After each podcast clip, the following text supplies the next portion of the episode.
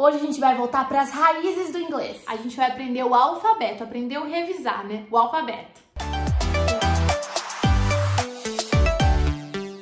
Hey, gêmeos e gêmeas! Aqui é a Bi E aqui é a Gi. e nós somos as gêmeas do inglês. Teachers especialistas em descomplicar o inglês para você falar de uma vez por todas. E como a Gi já falou no vídeo de hoje, a gente vai relembrar, ou para muitos também apresentar, o alfabeto em inglês. Em inglês, alfabeto a gente fala alphabet. Alphabet, ou então você pode também chamar do abecedário, né? ABCs. ABCs que funciona também. A vantagem é que o alfabeto inglês é bem parecido com o português, então vai ser tranquilo de memorizar. E ele é composto por 26 letras, 5 vogais e 21 consoantes. E embora a gente não use muito algumas letrinhas do português, como K, o W e o Y, essas letras no inglês são super utilizadas em várias palavras. Você vai ver como é importante conhecer bem o sonzinho delas.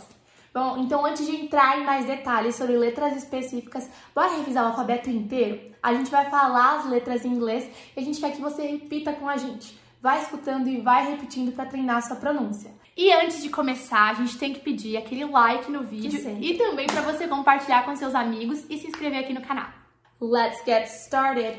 A, B, C, D, E, F, G, H, I, J, K, L, M, N, O, P, Q, R, S, T, U, V, W, X, Y, Z.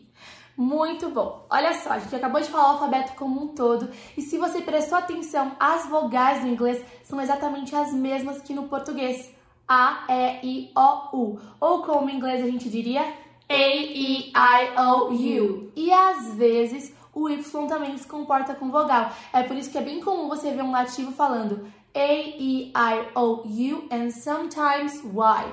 A, E, I, O, U e às vezes o Y também, tá? Pode se comportar como vogal. Então, a primeira, né, a primeira sequência de letras, o primeiro conjunto de letras que é legal você decorar são as vogais, que são super úteis. E algumas letrinhas tem truque pra gente decorar, tá bom? Como que é o nome da letra em inglês, pra gente se habituar mais facilmente. Aqui na tela você tá vendo uma sequência de letras.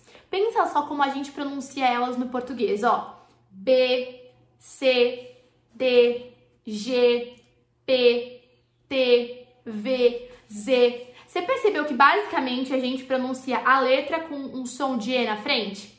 Para pronunciar essas mesmas letras no inglês tem um truque. É só você trocar esse som de E pelo de I. Pois é, então ao invés, por exemplo, de você falar B, você tira esse som de E, né? E coloca o I. B. É como você pronuncia o B no inglês. C, C. D, D. G, G. Tem que fazer essa, essa mudançazinha no som, mas funciona bem. G, P, P. T, T, V, V. E aí o Z, Z. Pronto, não tem mistério. Assim você já consegue ter mais um truquezinho pra te ajudar a memorizar. E as pessoas às vezes menosprezam, acham que não é importante saber o alfabeto, até pedir a primeira pizza em inglês e ter que soletrar o nome, ter que colocar o seu endereço em algum lugar, ter que soletrar alguma parte do nome do seu endereço, soletrar o seu próprio nome, às vezes ali quando você tá fazendo um check-in no hotel.